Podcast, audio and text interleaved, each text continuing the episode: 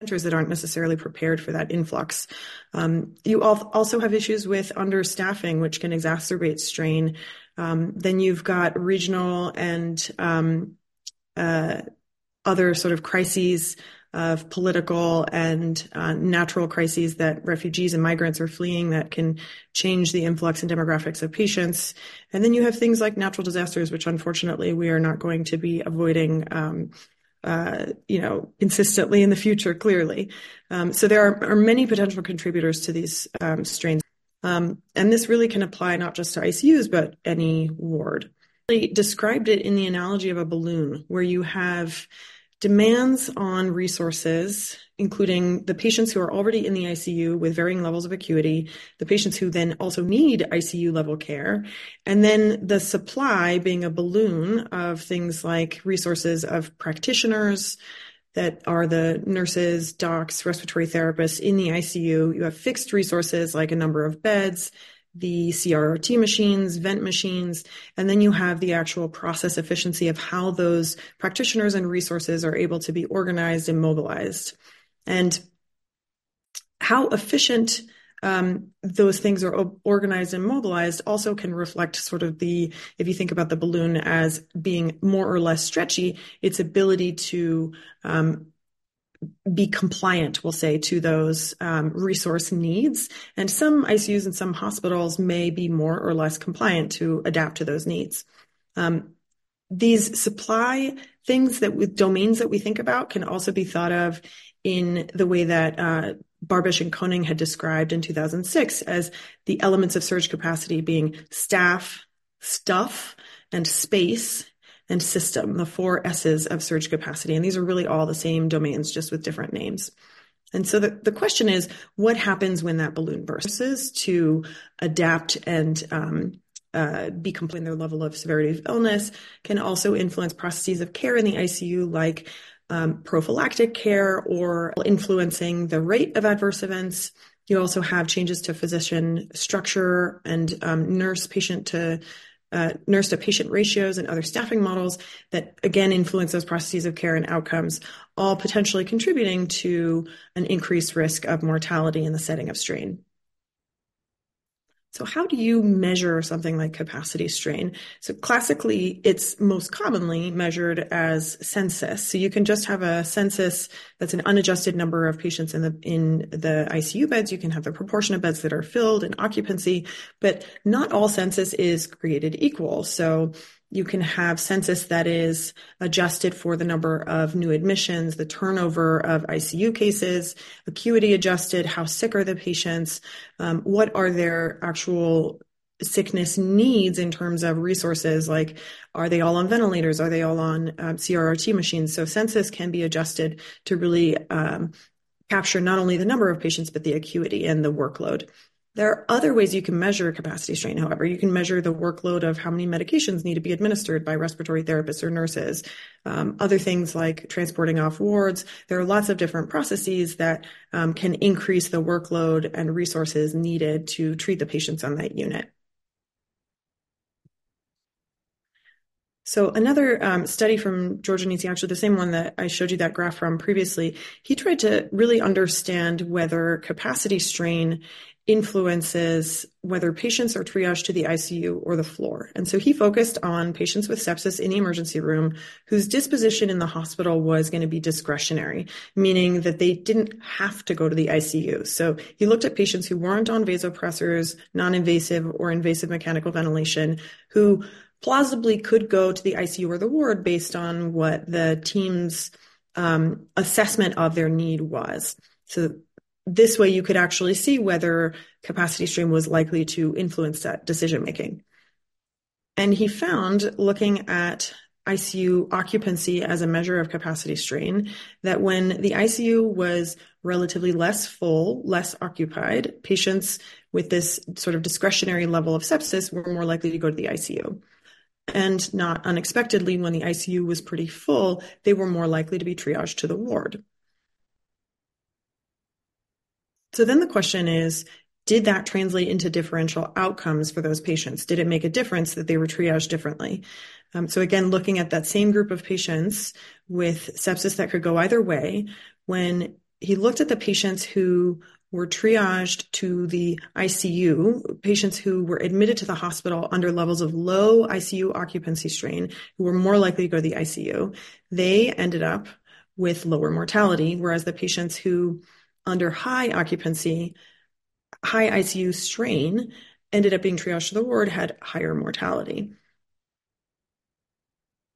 And there are other outcomes that have been shown to be affected by high capacity strain. This is another study from another one of my colleagues um, in our research group, Rachel Kohn, and she focused on 30 day readmission. And she looked at patients who had survived an ICU stay and were transitioned out to the ward, and then looked at the factors on that ward where they stayed after their ICU admission to see what potential measures of capacity strain might be associated with their risk of 30 day readmission. And she looked at a number of different patient specific and ward specific measures of acuity and potential contributors to strain. And she found some interesting things that a lot of the ward specific measures of strain were actually highly associated with the risk of 30 day readmission. So things like if the ICU survivor is on a ward where a lot of medications are having to be administered, in, in other words, there's a high nurse workload, those patients had a higher risk of 30 day readmission.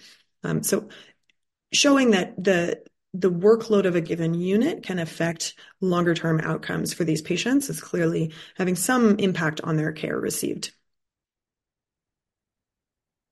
Um, so what about during COVID? That was the extreme example of capacity strain. And um, a number of people, as you might imagine, tried to look at whether capacity strain poorly impacted patient outcomes. This study came out of Australia, and I thought it was very interesting. They um, created this activity index, which is sort of a composite measure. It's basically census adjusted for severity and workload. So you can see on the numerator here, you have the number of beds that have a high nursing workload, like patients on mechanical ventilation or renal replacement therapy, for example, relative to the total number of staffed ICU beds. And overall, a higher activity index score means the ICU is very busy. And they looked at the mean activity index score in a given ICU for the first week that a patient was admitted to the ICU, and then looked at whether that was associated with mortality. They looked at the first two years of pandemic data and they adjusted for a number of patient factors, including their chronic comorbidities, their admission diagnosis, severity of illness, demographics, frailty, and a bunch of other hospital factors. And they found that, yes, in fact, a busier ICU had higher mortality. So if a patient was in the very first week of their admission in a very busy ICU, they were more likely to die than the patients who were in their first week of admission in a less busy ICU. So, what about in sepsis? Um, does this also apply? I will say that um, I'm going to talk more in depth about the processes of care for hospital onset sepsis. There is some data in what we call community onset sepsis, and this is all based on ED care. And this study um, from Peltan and his group in um, Intermountain looked at patients with sepsis in the ED, quantified how long it took for them to get antibiotics from when they arrived, door to antibiotic time. And then they separated out the patients by ID, uh, ED occupancy rate. So basically, how busy and how full was the ED when the patient was um, first seen. And you can see that the time to antibiotics on the x-axis was longer for patients in this fourth quartile of very busy EDs compared to shorter time to treatment for patients who were in the first quartile of less busy EDs. So what was interesting is that they broke down a number of care processes that have to happen before the patient gets antibiotics to see whether each of these sub processes was affected by that level of occupancy in the ED. And they did find that this first step of ED arrival to being placed in a room was affected by um, increasing ED occupancy. So this quartile four of highest occupancy, those patients were less likely in those um, hours to be roomed. Um, same thing with their first time to evaluation, and then the time from their clinical assessment to actual diagnostic data collection also was impeded by high uh, occupancy, busy ED times. But the time from diagnostic data collection to antibiotic initiation did not seem to be impeded by ED crowding, which to me tells me that the processes leading up to the decision making were affected, but the decision making itself was not particularly subject to a change based on ED crowding. These first three processes are pretty specific to ED care. And so the question really becomes how does capacity strain affect inpatient antibiotic initiation, which is subject to a really different set of processes? Which processes are affected on the inpatient side? And do we need to really think about that differently for patients with sepsis on the inpatient side from the community onset group in the ED? So that leads us to introducing what community, or sorry, what hospital onset sepsis is and how it's different from community onset sepsis and how we can try to study it. So community onset cases really represent the majority of sepsis cases, and these are patients who present with sepsis on admission. Patients who develop sepsis in the hospital at least two days after admission comprise a minority of patients, but um, they are really not the same. They've been presumed to be the same thing, but I will explain to you how and why they're different. Most research has really focused on the community onset group because it is a larger group. And um, I will show you why in a second. I think it's also just easier to study. So this group really is unique from community onset sepsis. They differ in heart failure, renal disease. They're less likely to receive timely care and timing goals. They also experience higher rates of complication like respiratory failure and shock. They have twice the ICU and hospital length of stay and incur two to three times higher costs of hospitalization overall.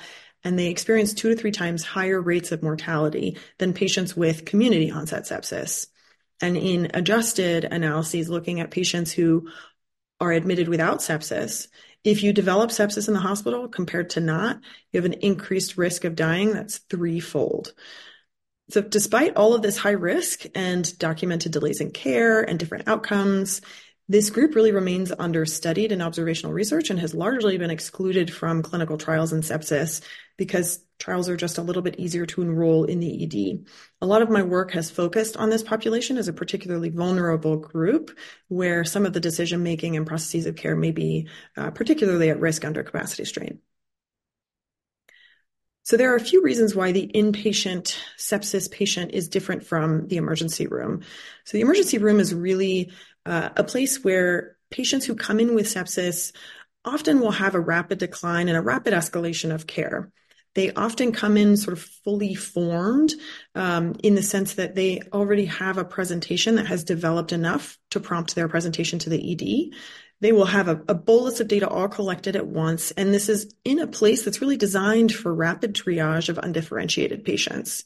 Whereas on the inpatient side, some patients with hospital onset sepsis will have a rapid decline and rapid escalation of care, but many will have more of an incremental clinical decline on top of something else that already brought them into the hospital.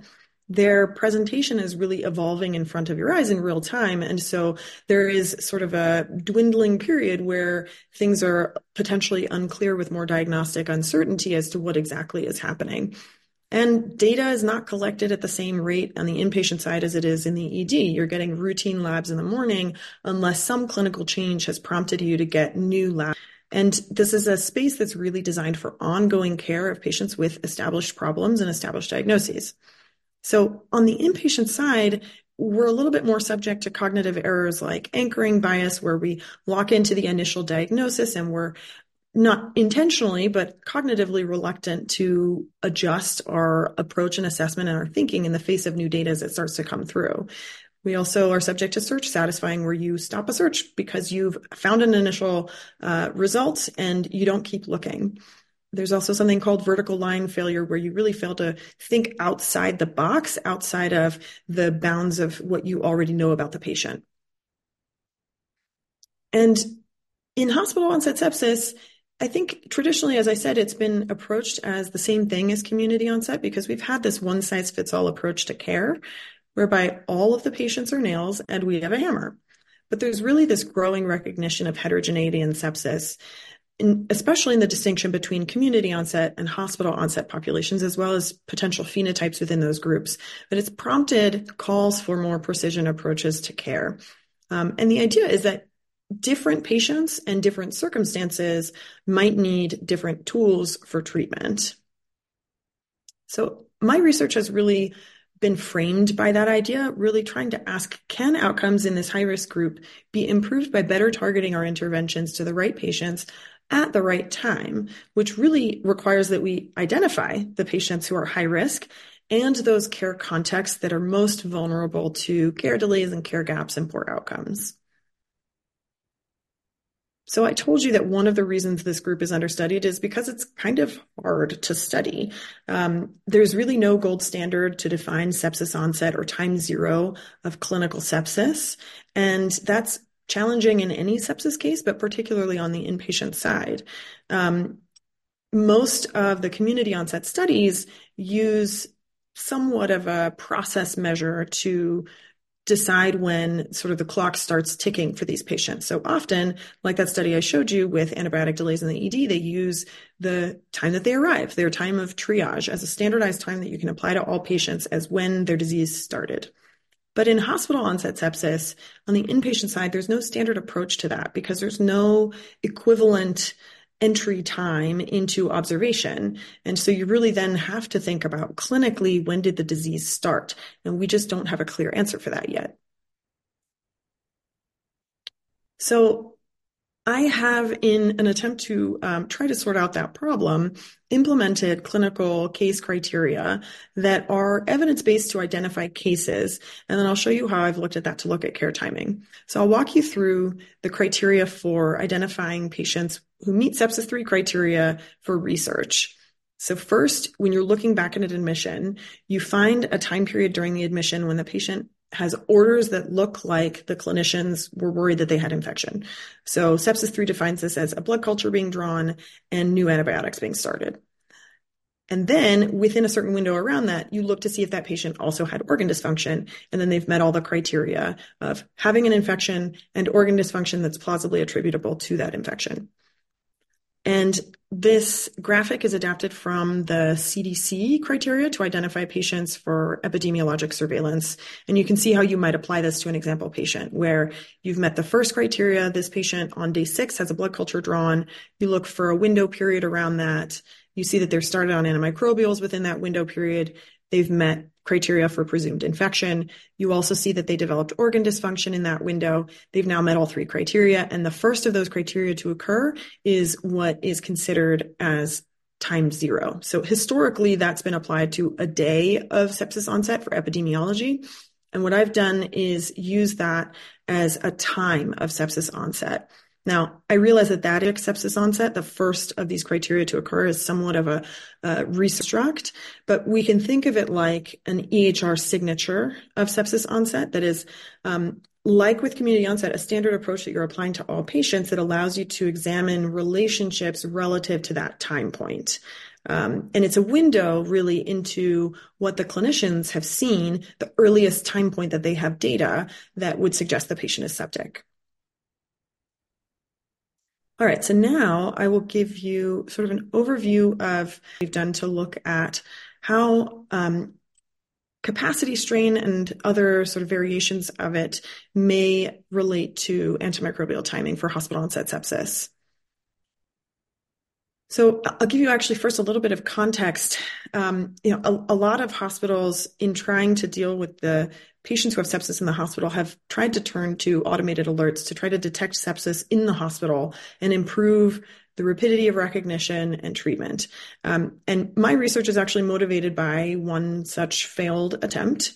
Um, and this is the value of negative studies. So I, uh, a good number of years ago now, was involved in implementing and analyzing this predictive early warning system alert. It was based on a machine learning algorithm to predict the development of sepsis and septic shock in the hospital. And it had decent positive likelihood ratio and positive predictive value. And it had a, a, median of about five hours of alerting prior to sepsis onset. And we paired this alert with um, a message that was sent to the clinical team to let them know their patient was high risk. And ultimately, we've really found no change in meaningful processes of care and no change in the outcomes for the patients. And we had also paired this with a survey study to understand how clinicians used and um, perceived the tool. And basically they hated it. They said it didn't change any of their decision making. It very rarely flagged patients who they weren't already worried about. It wasn't very good at finding the patients that they needed help with. So that really brought me back to this question of how do we identify the patients who are high risk and the times that would be particularly vulnerable to lapses in care where clinicians might need help with some intervention. So, in order to look at um, the patients who develop sepsis in the hospital and understand the care that they've received, um, and then be able to try to identify those high risk patients, we really had to work with granular data to understand the processes in real time. So, along with one of my mentors, Gary Weissman, we've put together this really granular data set that we call CIRSE. Um, and it contains basically every single inpatient admission to five different hospitals in our health system. And we have encounter level data for these patients, including demographics, admission and discharge times, mortality, ICD codes. But we also have hour level data that really gets at the nitty gritty of the care that was received. So we have data for timestamps of orders and care received for all of their workup and their treatments. We also have their location at any given time, basically every single hour of their admission. So this allows us to then try to find cases clinically that meet these criteria and then look at their care received.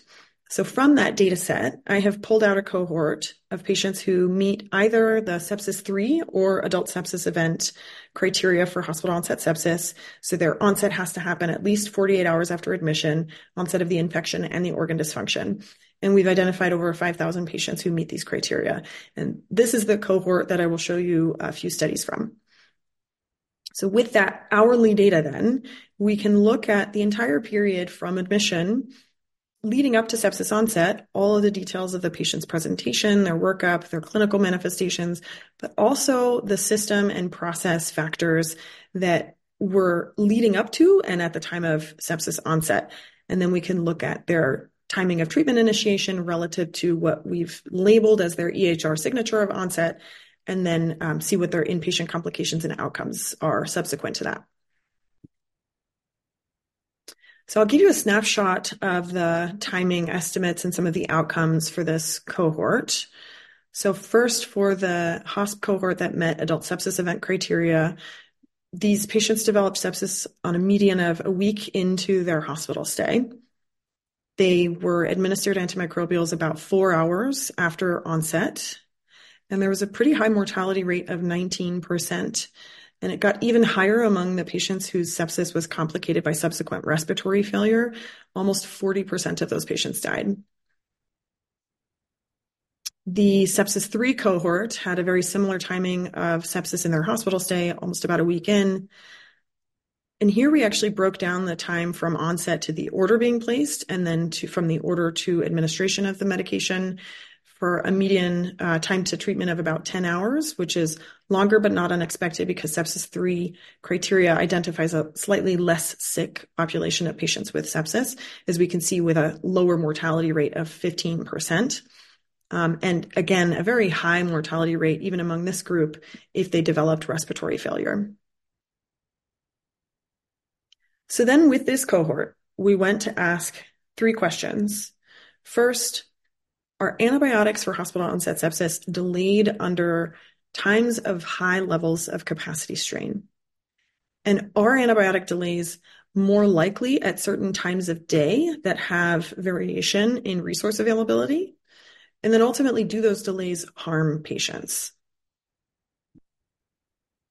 So these first two questions, looking at antimicrobial timing under capacity strain and the time of day, the rationale for this is that Things like clinical decision fatigue or competing patient care obligations, staffing ratios, and other hospital processes will all vary by level of resource strain and time of day.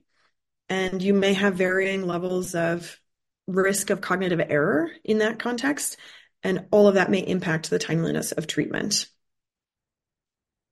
So, this first question, looking at capacity strain, We wanted to know if timing of antimicrobial initiation was associated with ward capacity strain, and we measured that by unit census at the hour of sepsis onset. And we were looking at ward patients here. So the unit census we measured at every single hour on the ward, and then we looked at the hour in which the patient met sepsis onset criteria and just looked to see if that level of census was you know, and this was all standardized relative to that ward's experience over multiple years. So how far out of the norm is it for that ward if that is associated with how quickly they got antibiotics? And so we measure that outcome in the number of hours from sepsis onset to uh, receipt of the antimicrobials. This was all adjusted for hospital factors, seasonal factors, and patient severity of illness factors. And we did find that indeed, with higher levels of capacity strain, patients were slower to receive antimicrobial uh, initiation. So on the x-axis here on this graph, you have standardized ward census. So how far off of the mean ward census, which is zero in the middle, how far above or how below, how far below is the census at the time of sepsis onset for that given ward. And you can see that as census increases from left to right, time to antimicrobial initiation on the y-axis also goes up on the extremes of low census, antimicrobials were initiated for these patients at a median of 3.6 hours. And at the extreme highs of census, it was as long as 6.8 hours. Ultimately, we quantified that for every three additional patients on a ward, the time to starting antibiotics increased by one hour. We did a little bit more flexible modeling in a secondary analysis, and we found that this relationship was really most marked at the extreme high of census, um, which is not entirely surprising. Um, but I'll just say that the extreme lows of census weren't necessarily associated with very rapid antibiotics. It was more so that highs of census were associated with delays. So this next question, looking at the time of day. So again, we looked at exposures at the time of sepsis onset. So we looked at two things actually. One was the hour of day in general.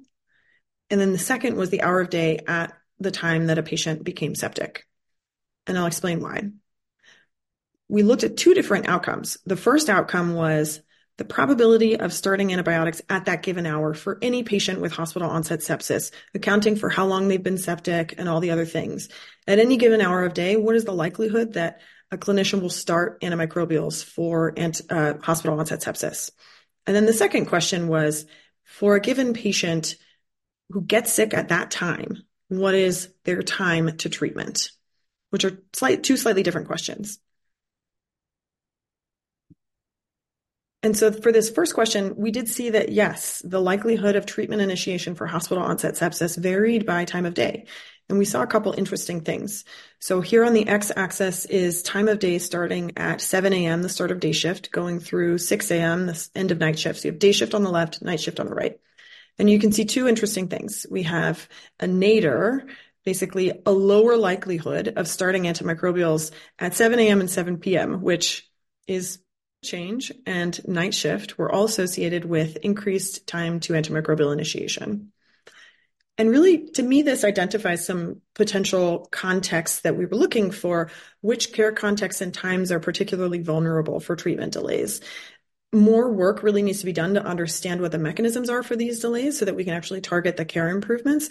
Why is it that at night, patients who get sick at night are less likely to get antibiotics quickly? That is a question that still remains to be determined. We also saw that those delays were associated with increased odds of respiratory failure and death. Um, and again, we saw some interesting things that the median time to requiring intubation was almost 30 hours. And it suggests that there is a good window of opportunity after the patient really is first starting to get sick to try to improve our care delivery and prevent those poor outcomes. So then the million dollar question, what can we actually do about this? Well, um, a group out of Colorado actually uh, asked a bunch of academic centers what their experience is with strain.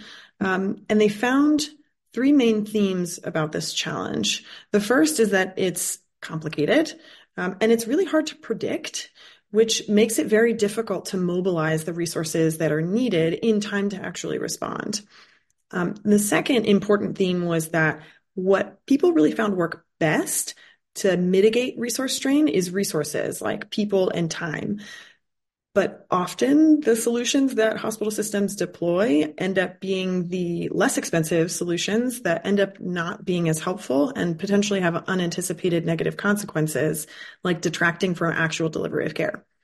Um, and then lastly, unfortunately, and it's not news, I think, to most people, is that there's just going to be conflict that arises from that tension between the lack of sufficient resources, the resources that you need the ineffective tactics that are being deployed and your inability to do your job uh, because of all of those things ends up having a very negative impact on the workforce.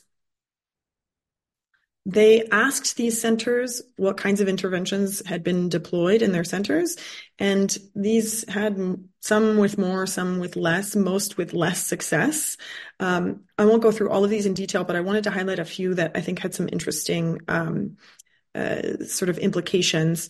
One is what's called level loading. So where you're essentially trying to balance the capacity strain by admitting across teams um, in a balanced way to try to balance out the census so that you don't have surges in census on one team and then an ebb of census on another, um, which um, I, I know is a can be logistically challenging for teams end, ending up admitting basically every day, but is, I think, an interesting and novel workflow that um, has some potential.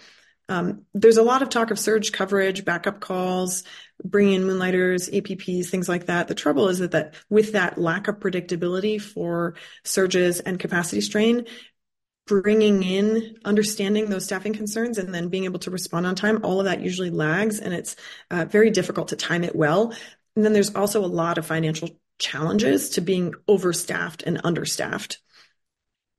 Things like a complex discharge team sound really helpful to help with discharges from the floor that end up taking a lot of time. Um, but it also comes at a decent high cost to the health system to employ people who focus on that.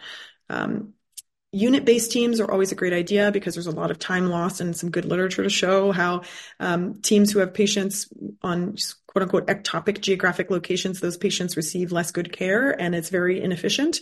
But it's really difficult to maintain geographic uh, based teams when you are at bed capacity strain. Um, it's really hard to move patients around to where they need to go there's something called a discharge lounge where patients who are ready to go and just waiting for paperwork or meds or things like that can go hang out. That sounded like a very intriguing idea that I'd never heard of before, but turns out uh, all of these academic centers had a very negative experience with it. Essentially, the nurses and the docs had very little buy-in because they were all concerned about the level of acuity of the patient. They didn't want them sitting in a waiting room. They wanted to keep an eye on them until they really left.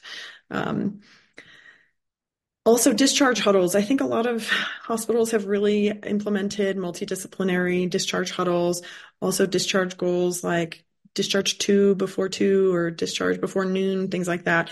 Turns out that that was pretty universally disliked because it ended up detracting from actual uh, delivery of care because people were checking their phones, their emails, had to meet for a multidisciplinary meeting that they didn't find to be particularly efficient or effective.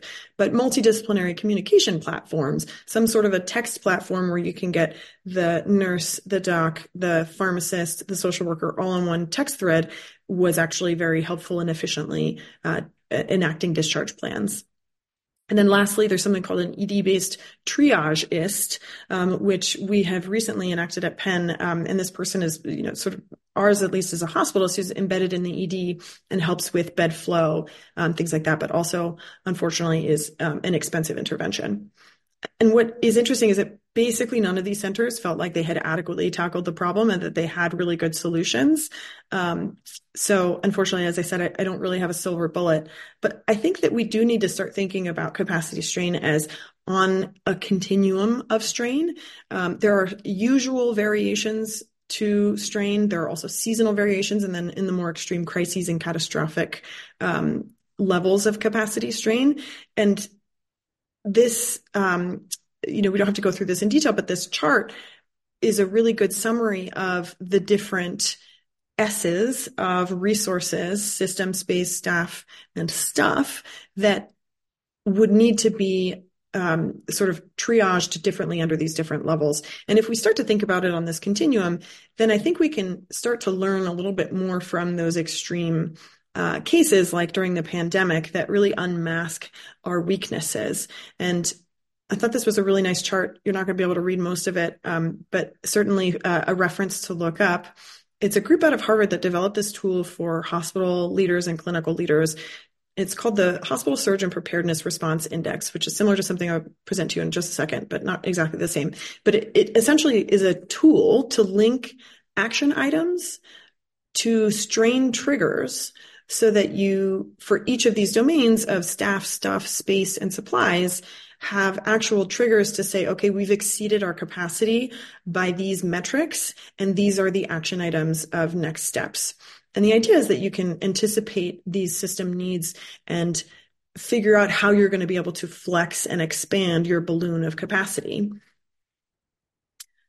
And hospitals, I think, over the last 20 years, certainly since 9 11 and through a number of disasters since, have increased their preparedness. So, this um, comes from uh, one of your own. Um, David developed this um, hospital medical surge preparedness index. Sounds very similar to the last one, but this is an index, to score that essentially can quantify how prepared a hospital is for uh, surge capacity needs.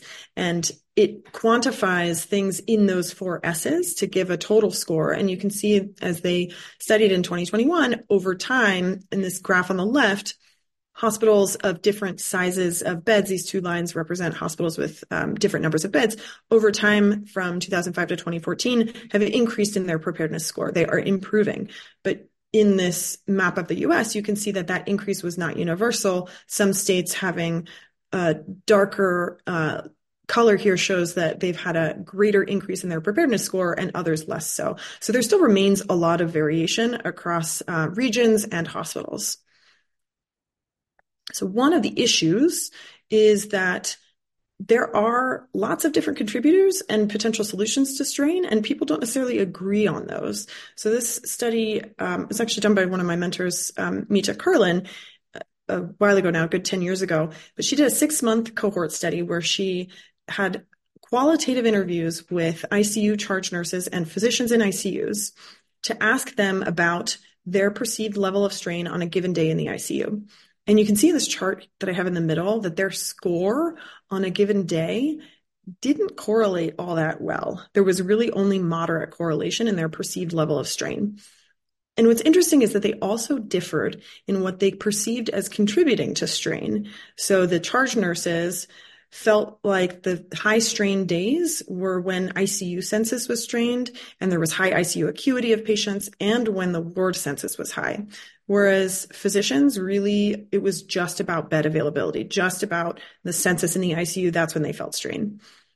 And they also differed in what they perceived as the potential resource needs in response to that strain. So the nurses um, really saw a need for nurse based um, care and personnel, they needed more ICU nurses. Whereas physicians on high days of strain felt like they needed more beds, more residents, and more advanced practice providers, which you know, it's not entirely surprising that these different groups had different perceptions of what causes strain and what they need because they have different roles and in those roles, potentially different priorities. But I think it speaks to the subjectivity of strain that different team members will feel strain differently and really the need for a multidisciplinary approach to handle it across um, those different mechanisms of strain and to be able to address it for all the team members.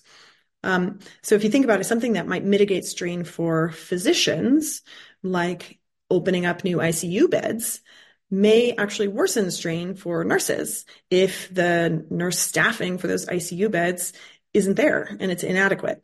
And so, you know, I think we, we think often about strain as a bed question, and there is this ever increasing number of ICU beds across the United States.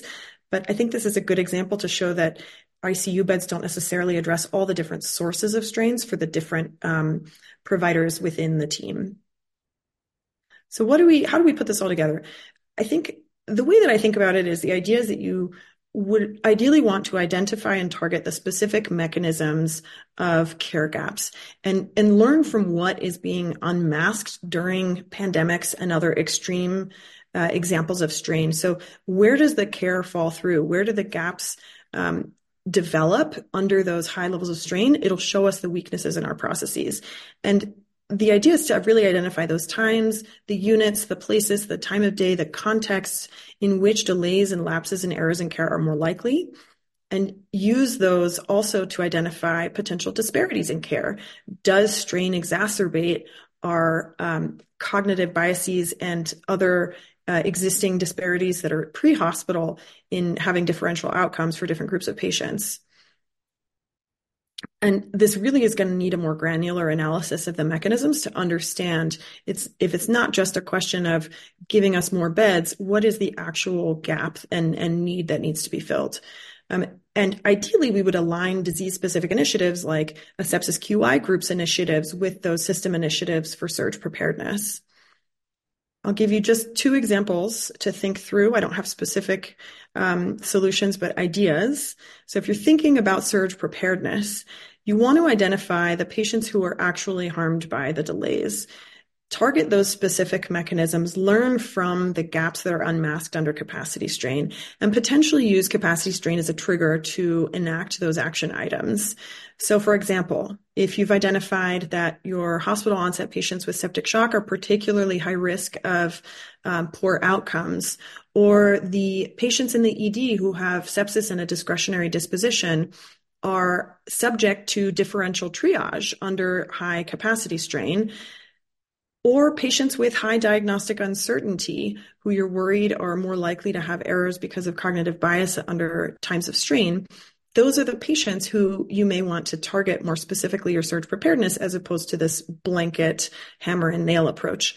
Your care specific mechanisms say that you identify that antibiotic delays are happening on a unit, particularly at times when medication burden is very high. Perhaps you have a resource nurse for the hospital who's deployed to specific units when a certain threshold of medication administration capacity strain has been reached so that they can go offload medication administration for the floor nurses and help reduce delays in uh, antimicrobial administration, for example.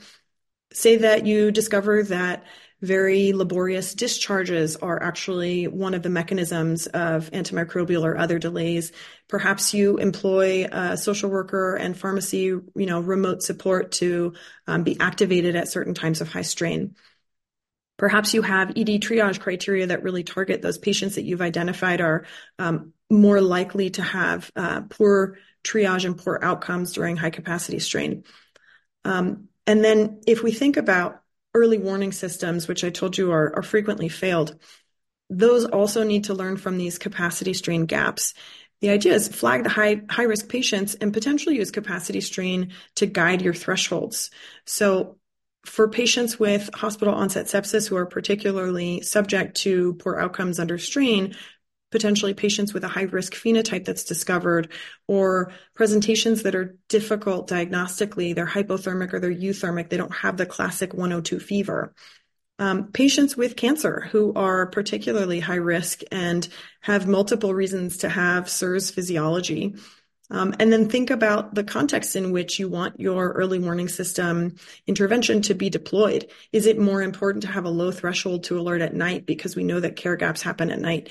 Perhaps during shift change, um, your system may deploy some uh, arm to actually enact care during shift change when people are busy. Um, using severity adjusted census, for example, to help understand and trigger um, and adjust those thresholds. Perhaps you want to have a different threshold during viral season. The idea really is, I'll go back one, um, to learn from these gaps and try to be a little bit more specific in the interventions to target those mechanisms. And I will thank a number of my collaborators and mentors at the PAIR Center and at Penn broadly, um, some of whom I presented their work, uh, Dr. Weissman, Kohn, and Anesi, who may still be on the line. Um, I've learned immensely from them, and um, they've really been sort of uh, publishing seminal things in the field. Uh, so go look at a lot of their work, and um, I'm curious to see if we have any time what interventions you guys um, looked familiar to you, what you've tried, um, what has worked, what has not, um, and, and your general thoughts on on this very big challenge that I don't necessarily have a solution to. Mm, Jen, this this work was really enlightening, and I think there are definitely moments of it where it's sort of scary, like how are we going to survive, and how is healthcare going to survive, and um, and how do we fix these problems that I feel like are sometimes so much bigger than than us or individual hospitals, but also reassuring that at two different hospitals, uh, two different big systems, we're experiencing, I think, a lot of the same pinch points and crises and issues that that you are. Um, I certainly open it up for anyone else who wants to chime in with with um, ideas or suggestions or things that they found have worked and not worked. I think we do also have some early warning sign kind of um, system set up. I think that most people probably completely ignore it.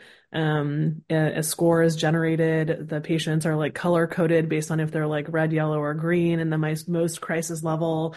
When you ask people how the score is generated, it seems like it's not even clear what variables go into it, and the variables kind of change at um, at someone's discretion.